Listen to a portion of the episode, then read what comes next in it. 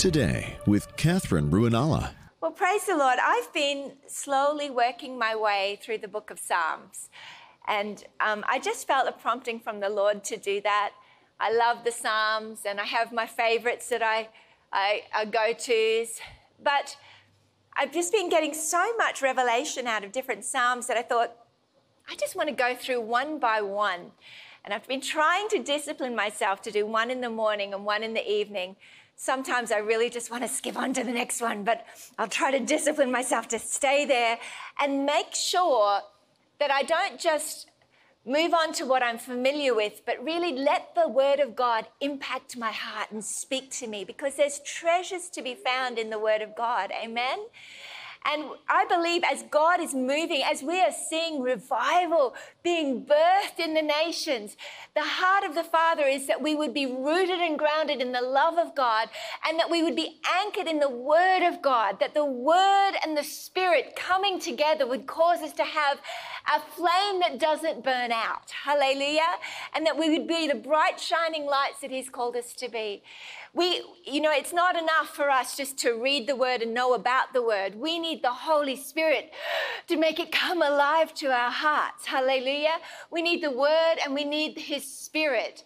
And as we lean on him and let him feed us, as we intentionally dive into the word of God and we lean on the Holy Spirit, our helper, our teacher, our counselor, he will feed you, he'll encourage you, and he'll help you. Hallelujah. So I've just had some whopper Psalms this week. I was in Psalm 27. Oh, that was pretty wonderful. Hallelujah. One of my most favorite Psalms. And um, oh, they're all so delightful, so delicious. Psalm 24, 25, 26, 27, 28, 29, 30, 31. And today I am in Psalm 32.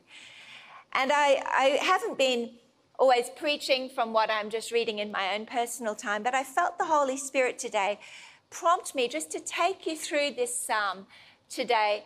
And I believe He wants to speak to our hearts and He wants to encourage you and He wants to help you. So, are you ready for the Word of God? Yes. Psalm 32. I'm reading from the New King James. It says here, Blessed is he whose transgression is forgiven, whose sin is covered. Is that anyone in the house? Blessed is the man to whom the Lord does not impute iniquity, and in whose spirit there is no deceit.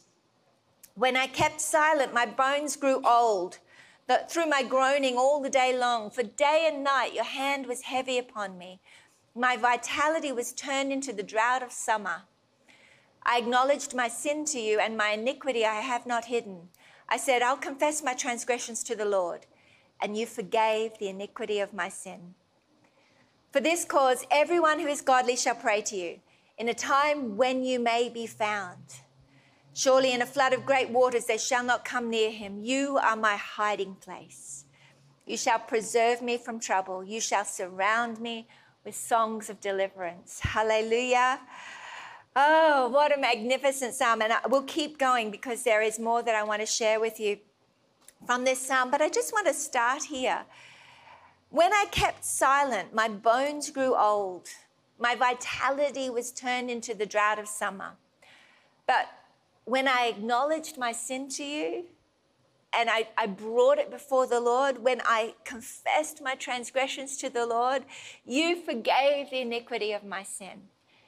Now, praise God, we know in the Lord Jesus Christ that when he was crucified, he said, It is finished. Oh, Praise God. He took the penalty for our sin. He who knew no sin became sin so we could be made the righteousness of God in Christ. Hooray! Praise the Lord. You have to like celebrate. This is exciting. So, yay! Praise the Lord. Yay! Because the law showed us that nobody by their own efforts could become righteous. No one could take away their sin. Even one sin, the Bible says, the wages of sin is death. And God is light, and light can't have any fellowship with darkness. And we can't be joined to God with any darkness at all in us. And so Jesus, the Son of God, came as a man, lived a sinless life, laid down his life, was punished, was crucified, died, went to hell, and was raised back up again from the dead so that you and I wouldn't have to die. We wouldn't have to live an eternal life without him, but we could have eternity with him in heaven. Hallelujah. This is the good news of the gospel. We, we die physically once, but we don't have to suffer the fate that is the, the judgment for sin, which is eternity without Jesus, without the Father. And instead, by receiving Jesus as the Savior, receiving His mercy and forgiveness, we get eternal life with Him. Hallelujah. We know that. But, the, but this passage to me is fascinating. You know, you can know about that. You can have given your life to Christ and said, Yes, Lord, prayed the sinner's prayer, received Jesus as your Lord and Savior. But if you then get involved in habitual sin, or you, you um, go down a track where you are, get entwined and wrapped up in sin, your heart is going to feel heavy. It's going to feel guilt. And that guilt is actually a good thing. It's a sign, a bit like pain in your body, to show you that something is wrong. If you're feeling guilty, guilt and condemnation are not the same thing. Guilt is, is helpful when you know what to do with it. But when you don't know what to do with it, guilt just weighs you down and it saps your strength and it saps your vitality and you can't feel good and you don't want to you don't want to approach the throne of grace because you feel ashamed and, and it can, can bring you into a cycle of fear and despair and isolation. We know that God has forgiven our sin. But that forgiveness is given in exchange for our sin. And so if you're caught in a sin, the best thing you can do is not just to say, I'm righteous, I'm righteous, I'm righteous, but to say, come before the Lord and acknowledge that which I'm doing, that's wrong, and I'm sorry. Have mercy. I receive your grace. And then, freedom comes. Rather than just trying to convince yourself I'm righteous without actually acknowledging that you're doing the wrong thing and I'm sorry, help me, I don't want to do that anymore. Sometimes we can get a little confused about this. But I found for me the simplicity of the gospel comes at the very core of it in humility. And humility says, I need help. I need help. Have mercy on me, God.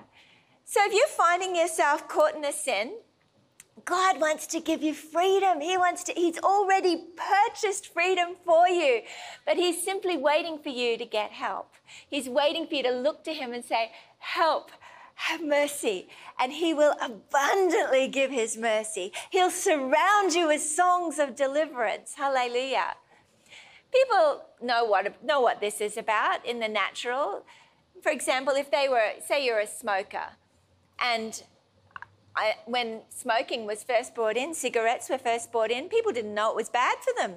And they, you know, quite happily smoke away. That's right. They, it just became, it was everybody was smoking um, because they didn't know it was a bad thing. It wasn't considered a sin. But then when they found out it was a bad thing, people started to make choices like, hey, I'm not going to keep smoking because it's might feel good momentarily, but long term, this is killing me. It's bad for my lungs. And so they'd make the hard choices to stop smoking. Well, sin's a lot the same in that it might feel momentarily good, but in the long term, it just dries you up on the inside and it, it saps your vitality and it causes you to live in shame and, and you, you don't sparkle like you're called to sparkle. Hallelujah. Because human beings were not created for sin. You and I were created for life and life more abundantly, righteousness, peace, and joy in the Holy Ghost. And when we, when we embrace a lifestyle of sin, it's like trying to wear shoes that are two sizes too small. It might look good on the outside, but you're just killing you on the inside. It doesn't fit. No matter how you try, it doesn't fit. But as soon as you go, oh, enough of that. And you, you say, help, I don't want that anymore. Freedom comes. Sometimes it, it'll, it'll take you coming to the Lord, just getting honest, saying, God, I'm doing this and I don't want to do that. Sorry, forgive me, have mercy. But it'll help if you actually find a friend that won't condemn you or judge you, but that will help you um, walk in accountability to walk free from it. Not someone that's going to punish you or talk about you or gossip about you, but someone that's safe, that wants to spur you on to love and good deeds. Other times, all it takes is you getting humble before the Lord and saying, God, I don't want like I don't want to live like that anymore. Forgive me. Thank you for your mercy. Thank you, Jesus, for freedom from sin. what a relief. Praise the Lord. You don't have to go through three months of penance or or you don't have to go and sit in the naughty corner for the next six months to pay for what you've done. The Lord will not even remember what you've done the moment, the moment you receive His mercy and His grace. Hallelujah. Doesn't even remember your sin. So you don't have to walk around in the hangover of the guilt. You've got to believe by faith He's better than I feel like I deserve. Hallelujah. But don't try to do that if you're still holding on to the sin because it's going to be a bad fit. There'll be a wrestle going on on the inside, like an alarm going off, because you were not created to coexist with sin. Hallelujah. It will, it'll kill you. But the Lord wants to give you life and life more abundant. Amen. For this cause, everyone who is godly shall pray to you in a time when you may be found. Hallelujah. Isaiah 55 talks about this. It's a great chapter. The whole chapter is delicious. But verse 6 says this Seek the Lord while he may be found, call upon him while he is near. Let the wicked forsake his way. Say, forsake. Let the wicked forsake his way and the unrighteous man his thoughts. Let him return to the Lord, and he will have mercy on him, and to our God, for he will abundantly pardon. Hooray! Praise the Lord. For my thoughts are not your thoughts, nor my ways, your, your ways, my ways, says the Lord. For as the heavens are higher than the earth, so are my ways higher than your ways, and my thoughts than your thoughts. For as the rain comes down and the snow from heaven, and do not return there, but water the earth, and make it bring forth and bud, that it may give seed to the sower and bread to the eater, so shall my word be that goes forth from my mouth. It shall not return to me void, but it shall accomplish what I please, and it shall prosper in the thing for which I sent it. Ah, praise the Lord. I didn't need to read all that, but I just did because it's good. Hallelujah. You are my hiding place. You shall preserve me from trouble. You can have confidence in him, you know. The moment you call to the Father, help, he sends a Father's help. And the tide of battle turns, and you can have confidence God is for me. Who can be against me? Hallelujah. Oh, praise the Lord. You can stir yourself up and encourage yourself in the Lord because He is for you. Throughout Scripture, throughout the Psalms, you can keep hearing David over and over again say, God is for me. My God is on my side. God is for me. That God wants to give you that same deep conviction. I'm for you. I'm for you. I'm for you. And you know what? He is. As you humble yourself and say, Help, I need forgiveness, receive by faith the mercy of God, the righteousness of Christ, and you can have confidence to know that God is for you. He is on your side. He wants to help you. He'll surround you with songs of deliverance. He'll preserve you from trouble. But verse 8, this is where I really want to go tonight. It says here, I will instruct you and teach you in the way that you should go. Who needs instruction and teaching from the Holy Spirit? Praise God. I will instruct you. Our teacher, our helper. You can talk to the Holy Spirit, you know. You can ask Him for help. He's your helper. The Spirit of the Father, the Spirit of Son, God Himself with us. The Spirit of glory, of wisdom, of understanding, of counsel and might, of knowledge, of the fear of the Lord. He wants to instruct you. Who wants to be taught by the spirit of wisdom? Pick me. Hallelujah. Who wants to minister with the spirit of might? We have that same Holy Spirit in the earth with us, ready to help us, to guide us, to teach us, to instruct us. Hallelujah. And He'll speak to us through His word. Hallelujah. He'll speak to us as we, as we minister to Him, as we wait on Him, as we seek Him while He may be found, which is while we are here on this earth. While there's breath in your body, seek Him. Because if you seek Him, the Jesus promised that the Holy Spirit would remind you of His words. He'd bring it to your remembrance. That's why I get you to do these memory verses. Because if it gets planted on the inside, the Holy Spirit can bring it to your remembrance at exactly the right time to encourage you, to help you, to, to remind you that I've made a way of escape for you in every single temptation that you face, that there is nothing that comes against you that I haven't already gone before you to make the path straight, to protect you, to help you. I am here to uphold you with my righteous right hand. I will not let you be cast down. Hallelujah. And then he says here, I will guide you with my eye. Do not be like the horse or like the mule, which have no understanding, which must be harnessed with a bit and bridle, else they not come near you. I will instruct you with my eye. I love this verse. Now, sometimes people get an idea of God that He's the big controller up in the sky. Have you ever heard people say, Jesus, take the wheel? Uh, it's a lovely thought, it's a lovely saying. But God doesn't actually want to drive you. And I understand what they're saying, and I appreciate the sentiment that, hey, Lord, I want you to be my God. I want you to be my Lord. I, I, I, want you to be the Lord of my life. And that's a beautiful and godly sentiment, and it's true. We want him to be our Lord and our Savior. But you know, God is looking for a bride, He's not looking for a slave or a robot. And his desire isn't that you would be like a, a, mule or a horse who need to be driven and moved with a bit and a whip and a bridle. He doesn't want a bride like this. He doesn't want a people who have to be forced and controlled and manipulated and punished and brought into line. His desire is that you would be guided by his eye. That speaks of relationship. Guided by his eye means that you know him and you trust him. That you understand the very movement of his heart. That you begin to recognize where he's about to go next because he just moves his eye there. You've undone me with one glance of your eye. But he says that about us.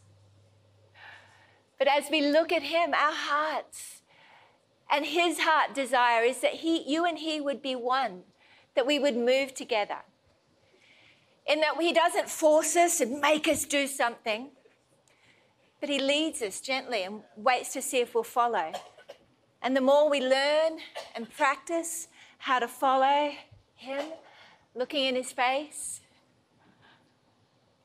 the easier it'll get to recognize the movement of God and the more He'll be able to do in leading you, in guiding you, and helping you.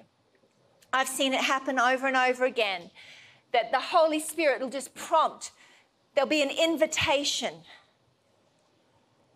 You'll be starting to talk to somebody, and perhaps you sense that there's an invitation to share your hope about Jesus. Just sense that invitation from the Holy Spirit. Not a forced thing, but you can sense it. And if you recognize it's the guiding of His eye, you can have a wonderful opportunity to share Christ. Or perhaps, I don't know, like uh, my life's a musical, you know that, but sometimes I wake up in the morning and I've got a song going through my head.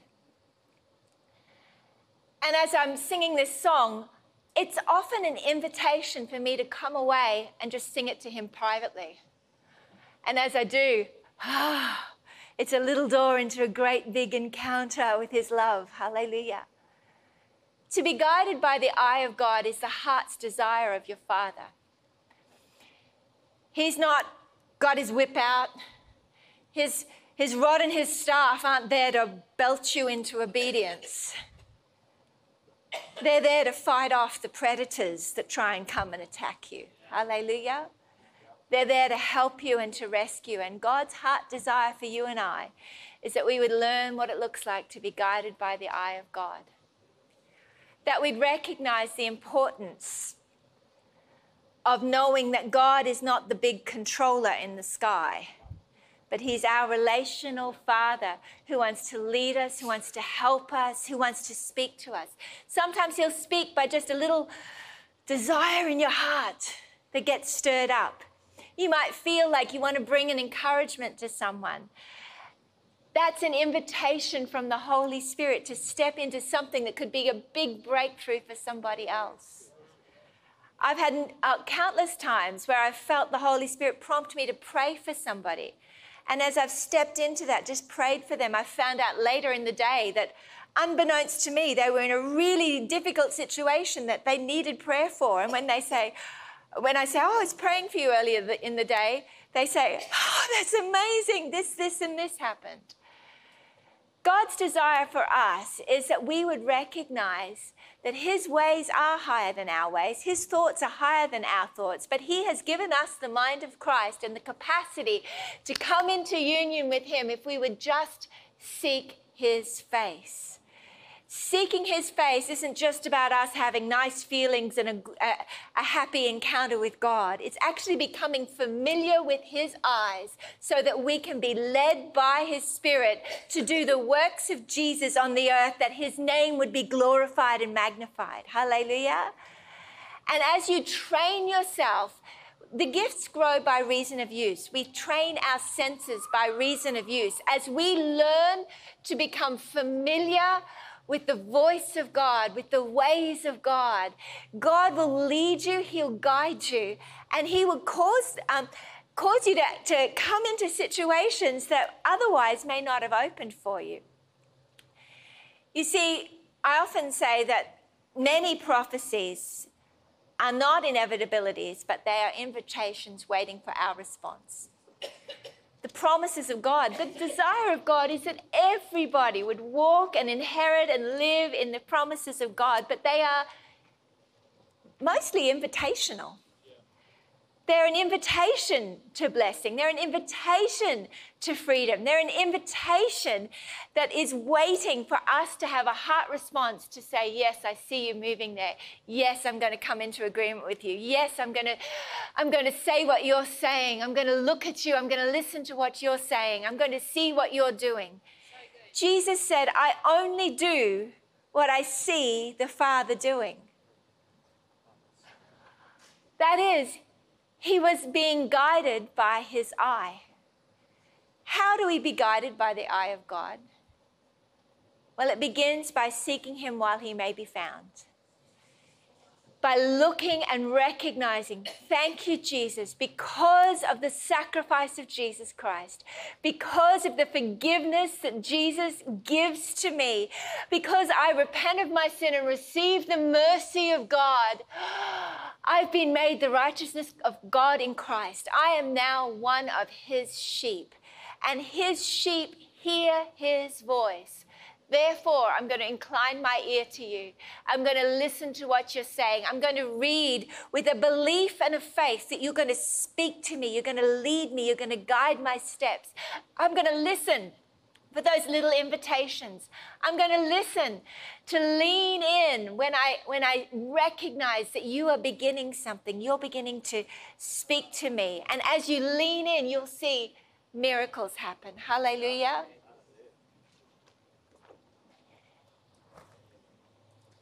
Perhaps it's begun like a desire in your heart. Oh God, I want to see people get breakthrough in a particular area. Oh God, I want to see miracles. That is a dinner bell ringing, waiting for you to say, Yes, God, I recognize you're drawing me into this and you're going to show me what to do. You're going to instruct me. You're going to guide me with your eye, and we're going to see the miracles of Jesus Christ manifest in our generation that your name would be lifted up. You might have a desire in your heart. Um, in whatever area He gives you, You might get a divine initiative that He drops into your heart. Don't expect that God's going to make it happen. He's inviting you, He's leading you, He's guiding you. You might get a great business idea just drop into your heart while you're just spending time in the presence of God. Don't go, okay, well, we'll see if that happens. Begin to move with it and let the Holy Spirit lead you, let Him guide you. Recognize that He doesn't want to take over the wheel, He wants to lead you and tell you the better way to go. His thoughts are higher than our thoughts, and His heart desire is that we would be led and guided by His eye.